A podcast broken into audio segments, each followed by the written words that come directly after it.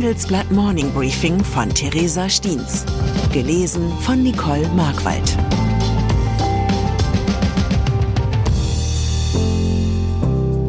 Guten Morgen allerseits. Heute ist Freitag, der 24. März. Und das sind unsere Themen. Die Schwächen des Kapitalmarkts, der Aufstieg der UBS, der LNG-Boom der USA. Nach einer kurzen Unterbrechung geht es gleich weiter. Bleiben Sie dran.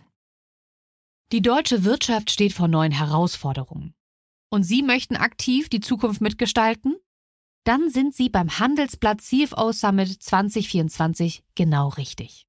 Erleben Sie hochkarätige Speaker und CFOs renommierter Unternehmen wie Amazon, Google oder SAP. Seien Sie Teil dieses exklusiven Gipfeltreffens am 11. und 12. Juni in Düsseldorf. Mit dem Code Podcast sparen Sie bei der Anmeldung 15%. Alle weiteren Infos unter handelsblatt-cfo-summit.de. Märkte. Es ist das Ende einer Woche, in der alles wirken sollte wie normal, an der aber nichts wirklich normal war. Jedenfalls nicht im Bankensektor und schon gar nicht in der Schweiz. Überall schienen all jene, denen der Finanzmarkt zuhört, ein bizarres Schauspiel der Normalität aufzuführen. Und das, um ja nicht noch mehr kaputt zu machen. Denn rund um den Globus herrscht mittlerweile die bittere Erkenntnis vor, dass einige Banken die Stabilität eines Kartenhauses haben. Das könnte bei jeder noch so kleinen Erschütterung zusammenbrechen. Wie viele dieser fragilen Häuser es gibt, weiß man erst, wenn es zu spät ist. Doch eins ist mittlerweile klar, die Stabilität im Finanzsektor ist eine Illusion. Das haben die beinahe Zusammenbrüche der Silicon Valley Bank und der Credit Suisse gezeigt. Der große Handelsblatt Wochenendtitel beschäftigt sich heute ausführlich mit folgender Frage. Wie müsste ein Bankensystem gestaltet sein, damit es nicht immer wieder zu Krisen wie der jetzigen kommt? Am Ende der Analyse stehen Empfehlungen dazu, wie das Kartenhaus des globalen Finanzsystems wieder ein solides Fundament bekommen könnte. Übernahme. Das Ergebnis der Ereignisse in der vergangenen Woche war die Notgeburt eines Kolosses. Die Schweizer Großbank UBS hat ihre größte Konkurrentin, die Credit Suisse, gekauft.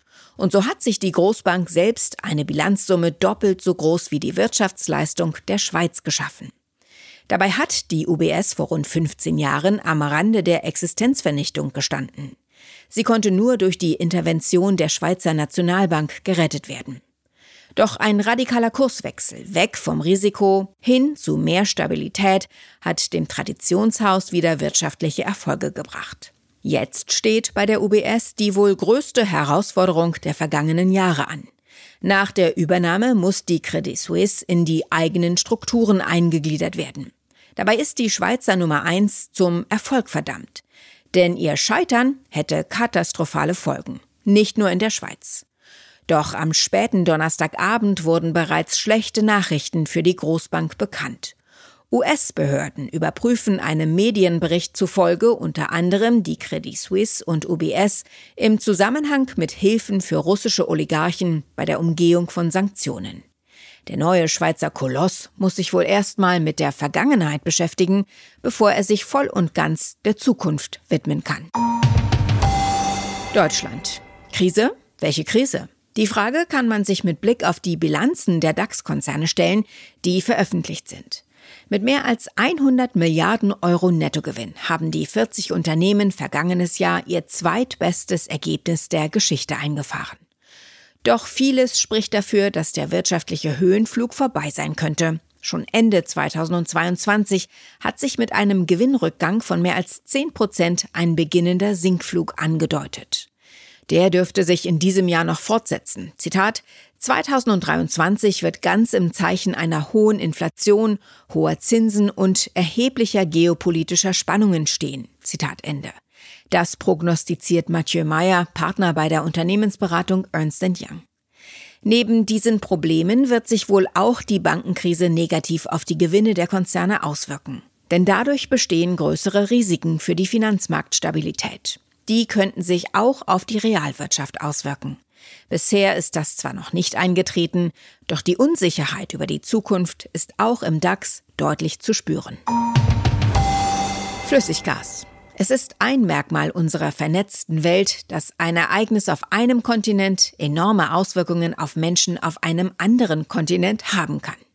Wer hätte zum Beispiel 2019 gedacht, wegen eines Wildtiermarktes im chinesischen Wuhan einmal sehr viel Zeit im eigenen Wohnzimmer verbringen zu müssen? Doch nun soll es nicht um das Coronavirus gehen, sondern es geht um das kleine Städtchen Port Arthur im US-Bundesstaat Texas. Das erlebt wegen dem Ende der russischen Energieexporte einen regelrechten Boom. Bauarbeiter zimmern Häuserblöcke in der fast verwaisten Innenstadt zusammen. Denn ganz in der Nähe steht eine Anlage des größten US-Flüssiggaskonzerns Cheniere. Hier finden momentan viele Menschen Arbeit. In Deutschland bewahrt das amerikanische Flüssiggas die Menschen davor zu frieren. In den USA verschafft es einer ganzen Region neuen Aufschwung. Handelsblatt US-Korrespondentin Katharina Kort hat sich den Boom rund um den Energieexport genauer angesehen. Im Zentrum ihres Berichts steht die Kleinstadt Port Arthur, die mittlerweile die Neueröffnung von Restaurants und Kinos plant. Kurzvideo-App. Zum Abschluss bleiben wir noch kurz in den USA. Dort schafft es ein Thema derzeit, die sonst so zerstrittenen Republikaner und Demokraten zu einen. Ein mögliches Verbot der chinesischen Videoplattform TikTok. Denn in Washington gibt es Bedenken, dass die chinesische Regierung über TikTok Daten beschlagnahmen oder Fehlinformationen verbreiten könnte. Um diese Sorgen zu beschwichtigen, war der CEO des Unternehmens in die USA gereist. Doch die Aktion ist gehörig nach hinten losgegangen. Bald werde es nicht mehr möglich sein, sensible Nutzerdaten in den USA aus China abzurufen. Das hat der CEO versprochen.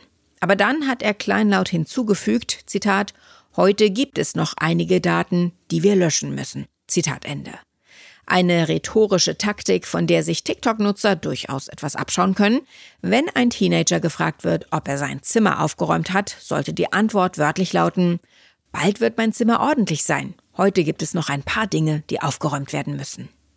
Ich wünsche Ihnen einen guten Start in den Tag, an dem Sie nichts auf später verschieben. Am Montag begrüßt Sie in gewohnter Manier und Qualität an dieser Stelle wieder mein geschätzter Kollege Christian Reckens. Es grüßt Sie herzlich Ihre Theresa Stiens. Zur aktuellen Lage in der Ukraine. EZB drängt Wiener Großbank zu Russlandausstieg. Die Europäische Zentralbank soll einen konkreten Plan zur Aufgabe des Geschäfts in Russland fordern. Die Raiffeisenbank International spielt dort eine wichtige Rolle im Devisenhandel. Wagner-Chef Prigoschin hat den Höhepunkt seiner Macht überschritten. Jewgeni Prigoschin gibt neuerdings bescheidenere Töne von sich. Der Kreml verweist ihn immer öfter in die Schranken. Doch noch benötigt Wladimir Putin den Chef der Wagner-Gruppe. Weitere Nachrichten finden Sie fortlaufend auf handelsblatt.com/Ukraine. Zinsen, Immobilien, Geopolitik, das Jahr der Entscheidungen. Das ist das Motto des diesjährigen Bankengipfels. Banken sehen sich gerade mit einer Vielzahl von Krisen konfrontiert. In dieser Situation sind unabhängige Information und Orientierung wichtiger denn je. Beim Bankengipfel erwarten Sie daher News und Networking sowie wertvolle Impulse von Vordenkern aus Banken und Tech. Wir freuen uns auf Sie am 4. und 5. September in Frankfurt.